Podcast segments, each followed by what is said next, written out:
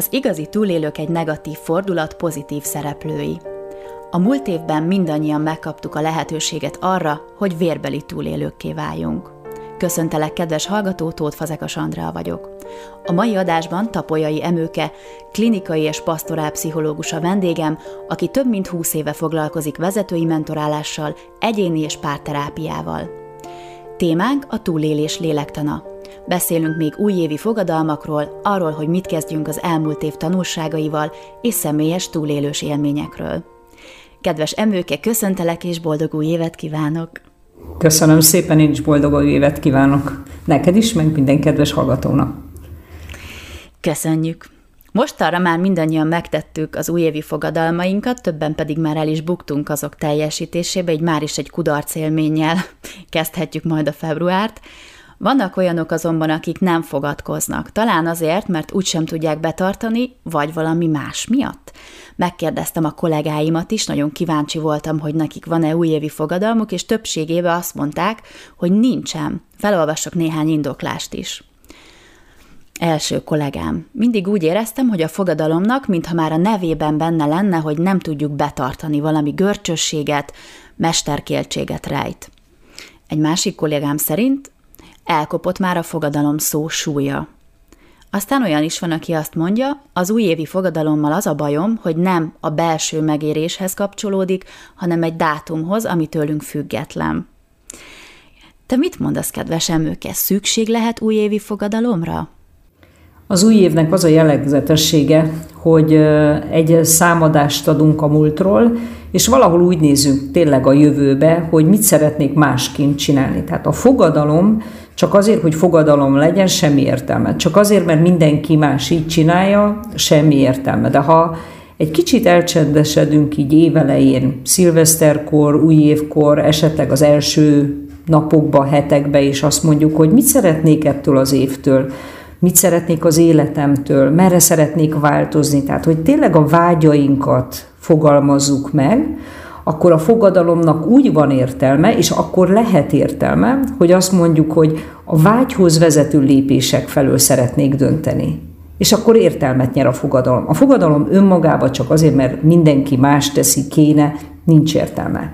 Ha azt mondom, hogy a vágyak fele szeretnék elindulni, akkor azonban igen, és akkor nagy esélye, hogy változást is hoz ki. Tehát a vágyak fele megtett lépések a vágyakat már célokká formálják. És tulajdonképpen ez egy tudatosabb életviszonyulás, ezért van értelme az újévi fogadalomnak, hogyha ez egy hosszabb távú fogadalom, nem csak egy pillanatnyi. Az miért érdekel minket, hogy valakinek van-e vagy nincs újévi fogadalma? Hát kíváncsiak vagyunk. Hát azért mindannyian szeretnénk tudni azt, hogy tényleg te is akarsz változni? Te változol? Szerinted nekem is kéne változni? Tehát körülbelül ilyen mondatok vannak bennünk. Egyik az, hogy szeretnénk tudni kíváncsiságban, hogy a másik hogy áll ezzel a kérdéssel, és a másiktól kapott válaszokból szeretnénk a saját válaszainkhoz is egy adalékot kapni, hogy hozzak én is fogadalmat? Vagy át te se hozol, jól vagyok én így fogadalom nélkül. Keressük ebbe a, a visszajelzéseket, amiket minket megerősítenek, vagy motiválnak egy irányba. Elárul az valamit egy ember személyiségéről, hogy van-e újévi fogadalma, vagy nincs? Hát azért ez egy beszűkítés lenne. Tehát az, én nem szeretem az olyan kérdőíveket, teszteket, amire azt mondjuk, hogy egy kérdés, és megmondom ki, vagy hát nem, ez nem így működik. Elárul valamit a személyiségem vonásaiból, igen, elárul valamit a történelmemből, egy kicsit, igen, a pillanatnyi állapotomból, a vágyaimból, az energiámból. Lehet, hogy én egy nagyon céltudatos valaki vagyok, de éppen évelején olyan fáradt vagyok az előző év miatt, hogy azt mondom, hogy hagyjatok már engem békén fogadalmakkal, nincs itt semmi fogadalom, túlélni akarok. És ez nem a személyiségemet jellemzi, hanem a pillanatnyi állapotomat, az elmúlt évemet jellemzi, a kimerültségemet. Tehát ezektől a szélsőséges meghatározásoktól én mindig óvakodom, hogy na, ne menjünk már ilyen kategórikusba. És mit kezdjünk azokkal a visszavisszatérő fogadalmakkal, amik évről évre egyszerűen nem teljesülnek? Jobb azokat elengedni, vagy pedig a mélyére kéne ásni, hogy miért nem tudok változni abban? Hát mielőtt elengedünk egy fogadalmat, érdemes megnézni azt, hogy miért jön ez bennem vissza minden évbe. Miért van az, hogy minden évben újra meg újra találkozok azzal a csalódással, hogy nem haladtam előre, nem ott vagyok, ahol akartam lenni, amit elképzeltem magamnak. Tehát mielőtt elengednénk, tényleg tartsunk egy önvizsgálatot. A cél volt rossz, a célt rosszul tűztük ki, a hozzávezető utat, nem határoztuk meg konkrétan, vagy nem, a cél az meg lett fogalmazva, de agyból nyomtuk ki, mert érzésben valamit helyesen másra vágyunk. Tehát ahelyett, hogy azt mondanám, hogy elengedjen van, vagy ne, ugye ez a vagy-vagy döntés, amikor csak kettő közül választhatok, inkább megnézném azt, hogy mi van e mögött, hol vagyok, hogy vannak a vágyak, a célok, az arra vezető út, mi az, ami motivál, mi az, ami visszatart, ki az, aki motivál, ki az, aki visszatart, hogy látom magamat. Nagyon-nagyon sok kérdést érdemes megkérdezni, mielőtt valamit elengedek, sőt, nagyon-nagyon sok kérdést érdemes megkérdezni, mielőtt valamit kipréselek magamból. Igen, de szerintem sokszor nem tudjuk, hogy milyen kérdéseket kell feltenni magunknak. Ez szerintem ez egy nagyon jó megfogalmazás, tehát tényleg nagyon sokszor nem látjuk azt, hogy milyen kérdést kell feltenni, de mondjuk, ha most valaki a hallgatók közül azt mondja, hogy itt van ez a cél, amit minden évben kitűzök magamnak. Mondjuk az, hogy egészségesebben fogok kinézni, vagy nem is az, csinosabbra, lefogyok ennyit. Akkor a, ahelyett, hogy a fókusz, arra az lenne a fókuszom, hogy le akarok fogyni, érdemes lenne megnézni azt, hogy különben miért. Azért, hogy valaki másnak jól nézzek ki? Azért, hogy valakivel szemben jobban nézek ki? Ugye az egyik lehet, hogy egy, egy társkeresési kérdés, a másik már egy versengési kérdés. Vagy azért, mert jobban szeretném érezni magam a bőrömbe? Hát akkor ez már nem is a fogyás kérdése, hanem az életmódom kérdése. Miért? Mi, miért az a cél, az a cél, ami ott van előttem? Mi az a hátsó motiváció? Mi az, ami energiát adna ehhez? Az is egy jó kérdés. Mi az, ami energiát adna? Sőt, az is egy jó kérdés, ha megkérdezem azt, hogy és ha oda elérnék, akkor hogy néznék ki? Milyen lennék? Hogy lenne az életem más? De az is lehet, hogy valaki most azt mondja, hogy albérletbe költözök, elköltözök most már otthonról, és felnőtt életnek kezdek. Oké, okay, ha ezt elérem kétezer-huszonegyben, hogy lesz más az életem? Mit fogok akkor megélni? Miért leszek akkor büszke? Csak azért, mert elköltöztem? Vagy azért is, mert azt mondom, hogy képes vagyok erre, kaptam egy állást, befejeztem a tanulmányaimat, elértem egy újabb szakaszához az életemnek. Miért? Mi a motiváció, és talán, hogy mi lesz ott más. Hogy leszek ott más. Akkor tudom, hogy valóban boldog leszek-e, vagy boldogabb. Én nem, bocsánat, hogy közbeszólok, csak én nem mindig a boldogságot keresem, ez egy tévhit, hogy boldogság. Tehát a boldogság az egy nagyon átmeneti pillanatnyi állapot. Tehát a... Akkor elégedettség, vagy mi? Így van, az elégedettség. Tehát a boldogságot megakaszthatja az, hogy lekéstem a villamost. Hirtelen már nem is vagyok boldog. Bár boldogan indultam el valahova, de elment az orrom előtt a villamos, és már is hirtelen boldogság ide vagy oda elrepült. De az elégedettség az egy teljesen más állapot. Az, az, az egy sokkal mélyebb viszonyulása az életem helyzeteihez. Azt nem tudja egy villamos megdönteni. A tudom azt mondani, hogy jött-ment a villamos, lekéstem, de igazából jól vagyok, ahol vagyok. Az elégedettség ez az állapot, amikor azt tudom mondani, hogy hm, eljutottam ide, megküzdöttem ezért. Nem tökéletes, de ezért ez így jó. A boldogságtól sokszor váljuk ezt a hollywoodi zenei aláfestést, meg a gyönyörű színkombinációkat és fantasztikus képeket, de ez nem mindig így van. Az életben sokkal stabilabb állapot az elégedettség, mint a boldogság. És ha boldogságot keressük, nagyon sokszor, pontosan azért, mert az egy különleges átmeneti állapot, ezért a boldogság hiánya miatt nagyon sok ember depressziós és elégedetlen az életével. Hm, az jó. No, ez az év reménnyel kecsegtet minket a vírus megállítását illetően. Mi a jobb stratégia, ha inkább túlzott reménnyel, pozitivitással állunk hozzá, de akkor előfordulhat, hogy csalódunk, vagy, vagy nagyon a negatívumokat vesszük előtérbe, hogy hát azért még nem merek örülni, bármi lehet, elhúzódhat, akár még a jövő év is nem lehet olyan jó, nem lehetünk olyan szabadok. Nyilván egy középút megtalálása lenne a legjobb, de én úgy látom, hogy az emberek inkább vagy egyik, vagy másik irányba billennek. Tehát inkább csalódjunk, vagy inkább lepődjünk meg. És mi lenne, ha nem a kettő, két alternatíva közül választanánk? Amúgy is szoktam mondani, hogy ha két alternatívát látok, akkor valamit nem látok. Tehát, hogyha van, vagy az a így csalódok, vagy pozitívan, vagy negatívan, én inkább azt mondanám, hogy mi van akkor, ha úgy viszonyulunk az egészhez, hogy remélem a legjobbakat, de akárhogy is lesz, meg fogok vele tudni küzdeni, és kihozom belőle a legjobbat. Ez egy harmadik alternatíva. Tehát, hogy nem megjóslom, hogy fölkészülök a rosszra, hogy fölkészülök a legjobbra, és akkor majd hogy kitombolom az életet, hanem azt mondom, hogy fölkészülök arra, hogy én meg tudok küzdeni.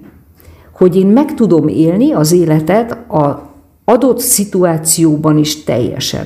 Ugye megint visszatérünk ehhez az elégedettségi érzéshez. Tehát ki fogom hozni belőle a legjobbat, akármilyen variáció jöjjön. Na most, ha ki tudom hozni belőle a legjobbat, az annyit jelent, hogy elégedett leszek.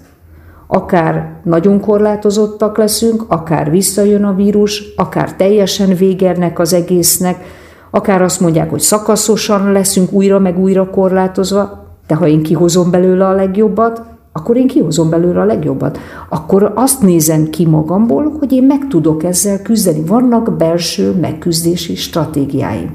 Van egy belső rugalmasságom. Van egy belső alkalmazkodó képességem. Hisz az embernek ez az egyik legcsodálatosabb vonása, hogy alkalmazkodásra képes. És amikor azt mondom, hogy akármi is jöjjön, meg tudok vele küzdeni, innentől kezdve nem kell azon szorongani, hogy melyik variáció jön be. Nem azt jelenti, hogy nem kívánom, hogy melyik jöjjön be, ugye bejöhet bármelyik, de nem kell szoronganom, hogy melyik lesz. Uh-huh. Ez a túlélés lélektana egyébként, amit most elmondtál? Különben részben igen. Tehát, hogy nem a szituációtól teszem függé, függővé az elégedettségemet, hanem azt mondom, hogy bennem van annyi erő, van annyi megküzdés, van annyi kreativitás, van annyi vágy, van annyi életszeretet, hogy ezt meg fogom oldani, ezt meg fogom csinálni, meg tudjuk oldani. Tehát a remény az igazából az, hogy visszanézek, és azt tudom mondani, hogy de hát a múltamban már sikerült. Tudom, hogy megvan bennem a képesség.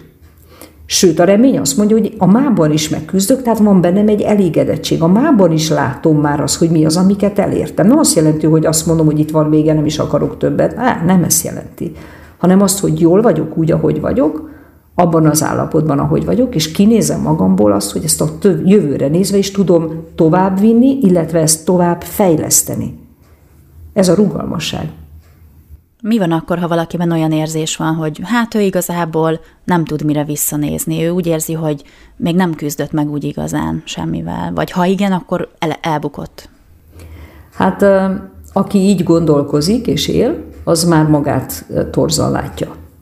Mindenkinek van valami, amit fel tud mutatni, hogy megcsináltam. Ha más nem, az, hogy letette a jogsit. Ha más nem, az, hogy át tudott menni az úttesten, és nem ütötték el. Ha valaki azt mondja, hogy engem elgázoltak, akkor is azt fogom mondani, de nem csak egyszer ment át azon az úttesten, hanem többször is. Tehát mennyire jó, hogy csak egyszer gázolták meg, és nem valami, valami fanatikus optimizmust akarok itt tükrözni, de hajlamosak vagyunk arra, hogy azért már nem érjük el a céljainkat, vagy pillanatnyilag nem vagyunk boldogok, ezért képesek vagyunk azt mondani, hajlamosak vagyunk azt mondani, hogy nekem semmi nem sikerül. Nekem, nekem semmilyen eszközöm nincsen. Mindenkinek van valamilyen eszköze a túlélésre, azokat össze kell gyűjtenünk, és ez munka. És sokszor azt szeretnénk, hogy nem dolgozok meg ezeknek az eszközeimnek a észrevételéhez, meg összegyűjtéséhez, hanem valaki üljön velem szembe, és mondja meg, hogy ez meg ez meg ez, neked jól megy, majd kívülről mondják meg, hogy mi az, ami bennem jó, illetve kívülről adjanak még hármat. És ugye amire én motiválom az embereket, hogy nem, nekem kell magamban megismerni, hogy ezek az erősségeim. Ezek az erősségekkel már ezer meg ezer dolgot megküzdöttem. Lehet, hogy nem fergetegesen nagyok, de hát nem máshoz viszonyítsuk már magunkat. És ugye itt már is hozom a következő témát, ugye, hogy ha máshoz viszonyítom magamat, akkor abban nagyon gyorsan bekerülök az elvarázsolt kastély tükörszobájába, ahol mindenkinek a tükre valami nyomika képet mutat rólam, És ebből kell kilépnünk, és azt mondani, hogy és mi az igazság. Mi az az igazság, amiben ha belenézek, akkor valóban meglátom magamat. Meg kell tanulnunk válogatni a tükrök közül.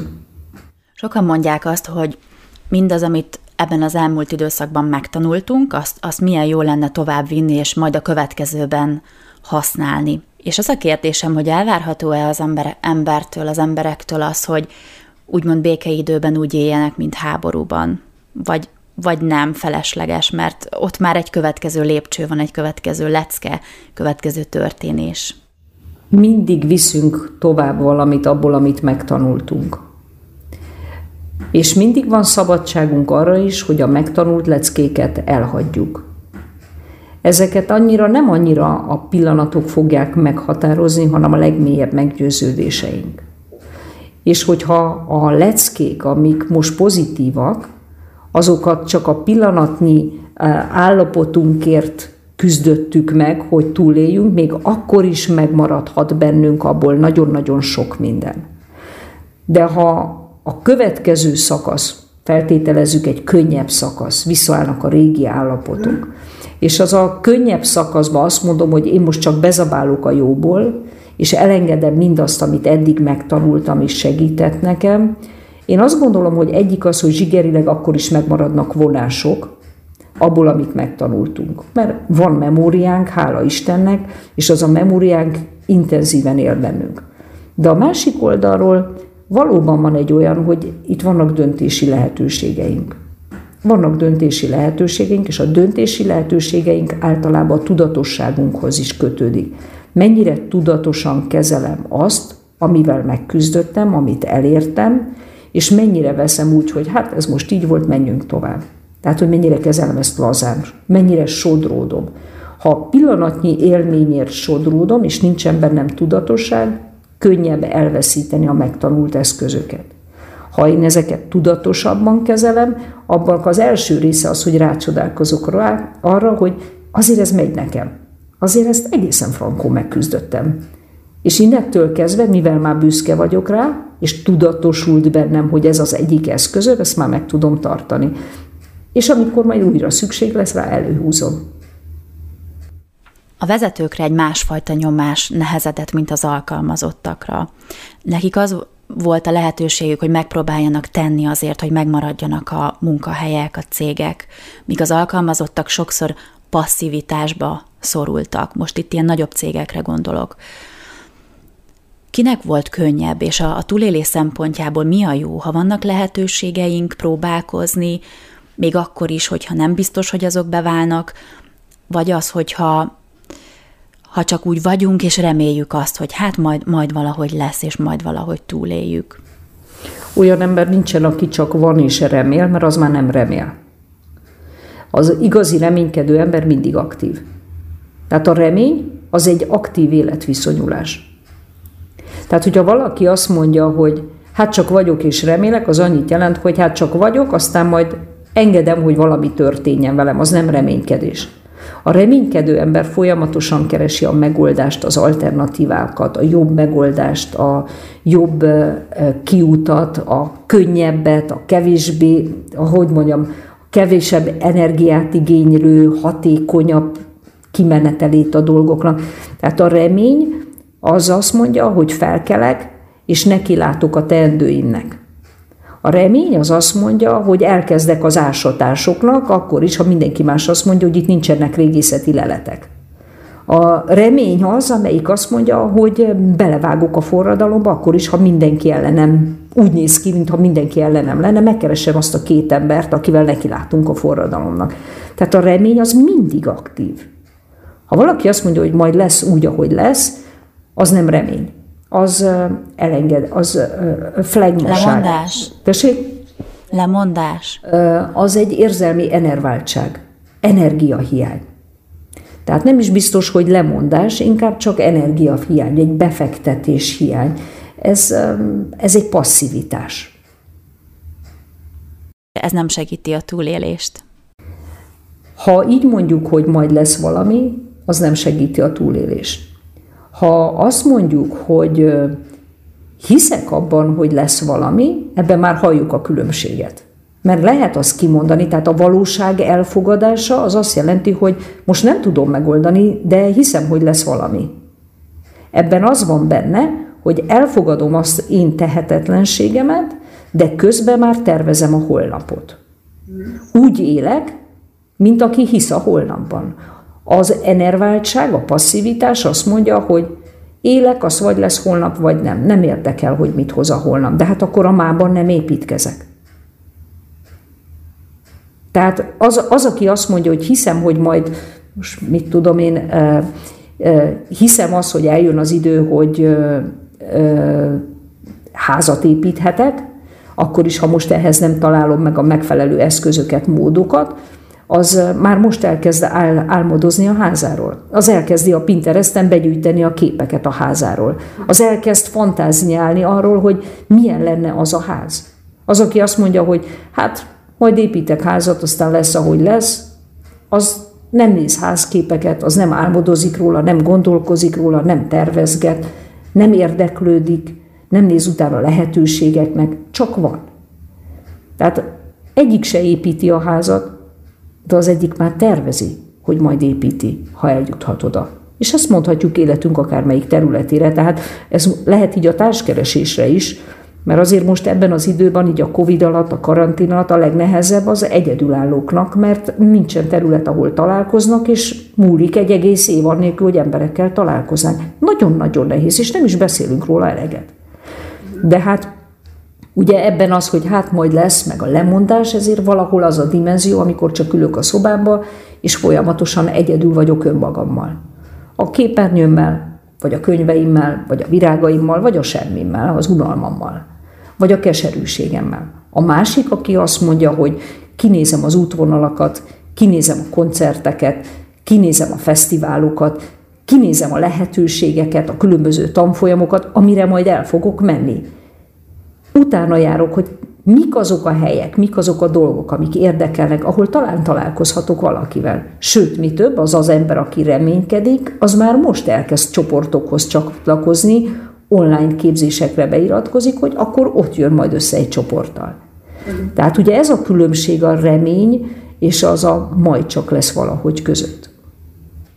Egyébként hát, hogyha az egyedülállókban egy picit nagyobb bátorság támad, hogy akár mondjuk egy bevásárlóközpontban megszólítsák a másik embert, én azt vettem észre, hogy közvetlenebbül szólunk oda egymásnak. Tehát annyira örülünk, ha legalább a boltban ott van valaki, és, és segíthetünk neki valamit, vagy felhívhatjuk valamire a figyelmét, úgyhogy szerintem tök jó lenne, ha újra megmerne szólítani egy férfi, egy nőt egy üzletben akár, csak azért, mert szimpatikus neki így elsőre, nem?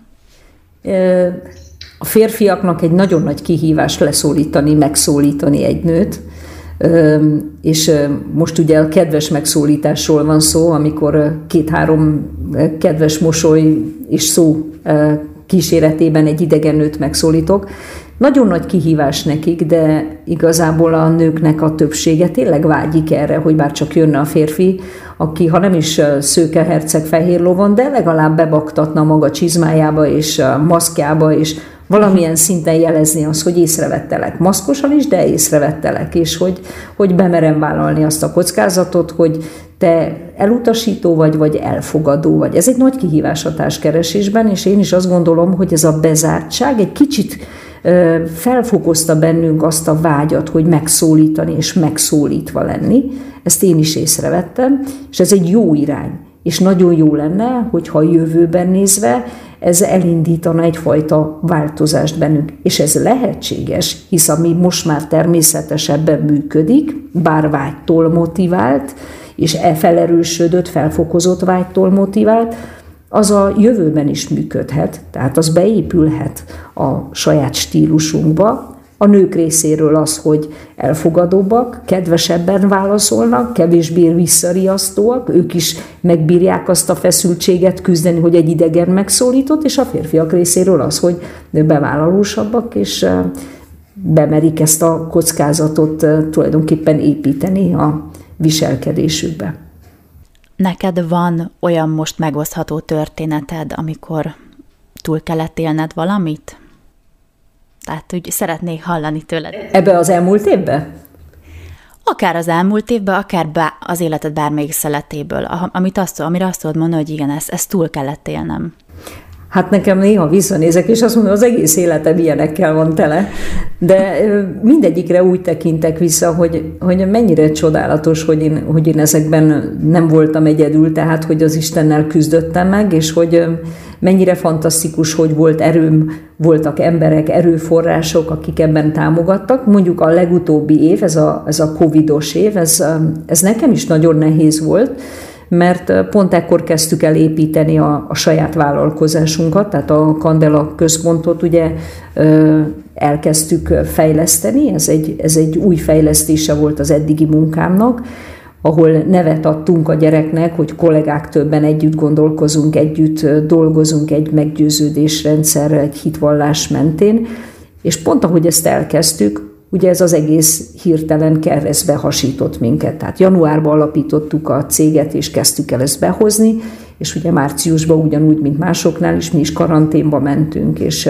hirtelen ott voltunk, hogy ki kell költözni az irodából, akkor hova megyünk, és szóba jött az, hogy az egész irodát egy raktárba költöztetjük. Hát nagyon-nagyon fájdalmas volt, nagyon-nagyon nagy próbatétel volt, és döbbenetes volt megtapasztalni, hogy a teherautó már a ház előtt állt, az iroda előtt, és pakoltuk volna be, illetve már pakoltuk a, a bútorokat, az iroda bútorait, hogy akkor visszük raktárba, amikor kilenc órakor indult volna a teherautó, és nyolc órakor egy átmeneti, albérleti helyre alá tudtam írni egy szerződést, ami egy nappal előtte jött, mint lehetőség.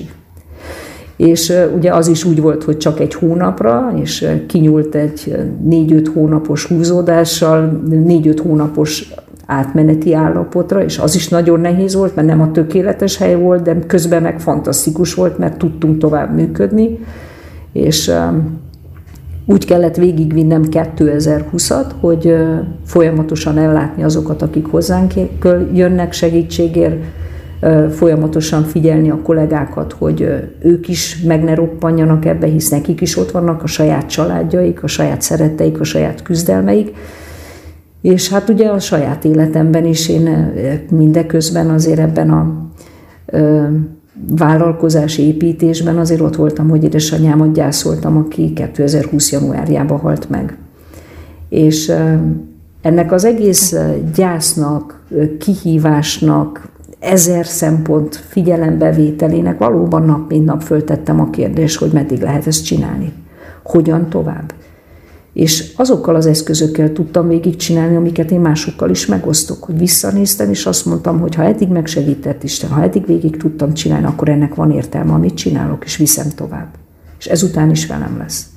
És tulajdonképpen minden apró sikerlépést megünnepeltem. Mindent.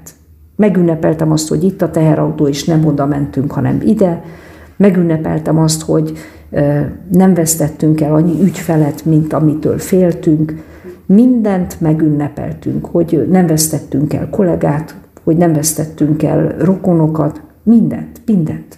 Minden egyes sikerült, kitöltött papírt megünnepeltünk, hogy ezt is sikerült egyenesbe hozni. Ezek, ha nem ünnepeljük az apró lépéseket, akkor nem látjuk a saját eszköztárunkat. Tehát amikor mi összeraktunk egy szerződésformátumot, akkor azt mondtuk, hogy na, ezzel is profibak lettünk. Amikor összeraktuk véglegesen a gé dé pé er papírokat, akkor azt mondtuk, hogy na, ez is sikerült, ezzel is profibak lettünk. Azért mutatom ezt, mert sokszor az emberek úgy küzdenek meg, hogy csak korbácsolják magukat. És nem, állít, nem állnak meg a mérföldköveknél, sőt, még a kavicsoknál se, hogy azt mondják, hogy azért ez jó, ezt megcsináltam.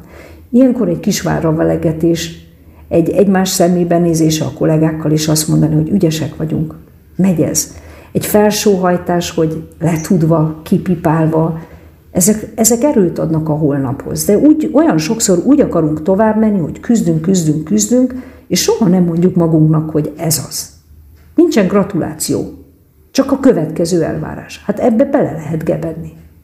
Úgyhogy nekem, nekem, nekem a, a, az elmúlt év az egy végtelenül nehéz, nagyon-nagyon kegyetlenül nehéz megküzdés volt, és ugyanakkor dugig vagyok hálával, hogy mennyi mindent sikerült. Mennyi, mennyi mindent meg tudtam oldani, meg tudtunk oldani.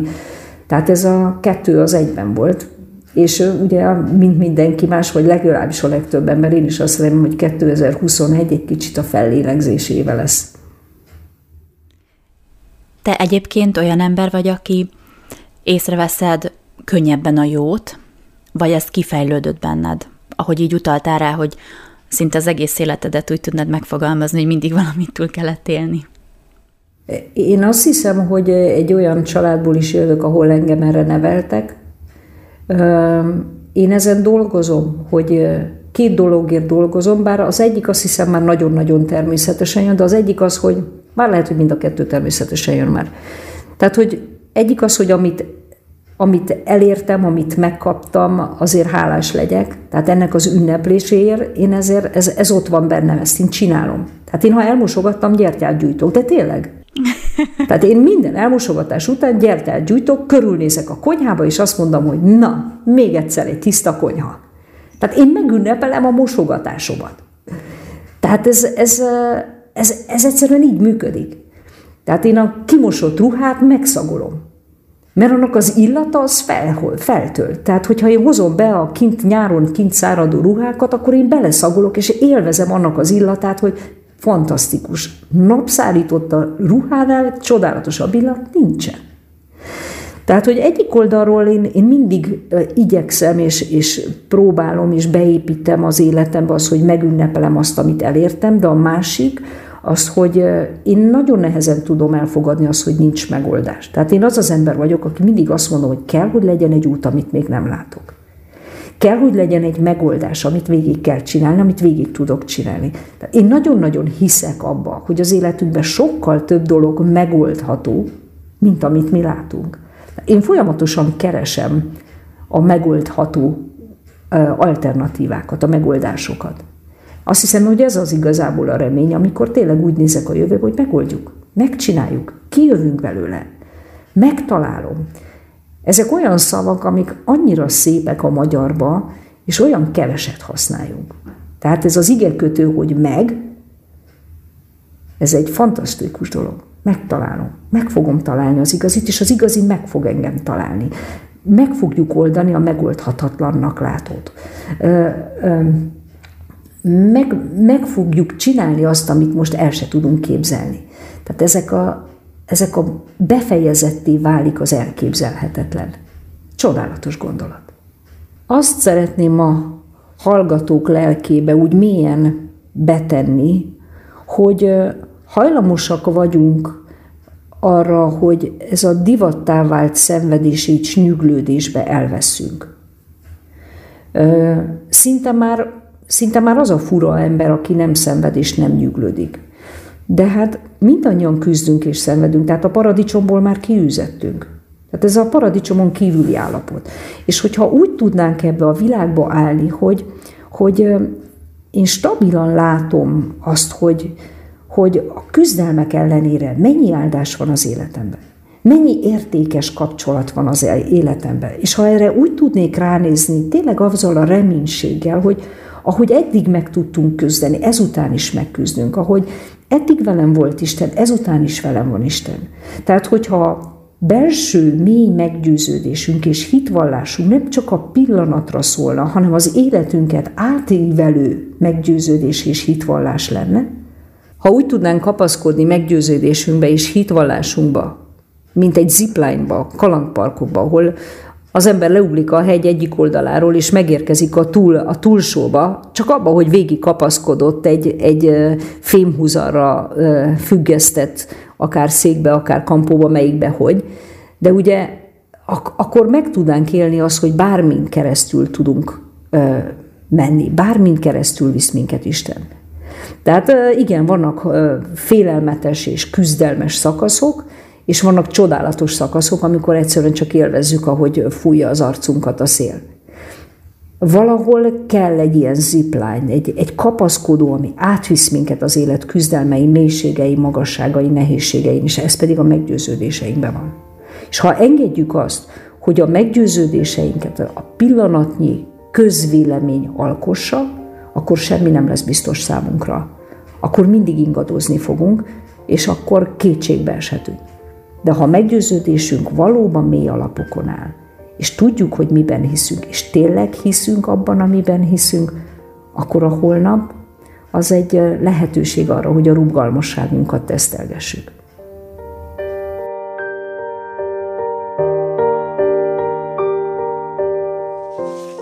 Kedves hallgató, ha úgy gondolod, hogy másoknak is hallania kellene az igazi túlélőkről, oszd meg velük ezt a podcastot.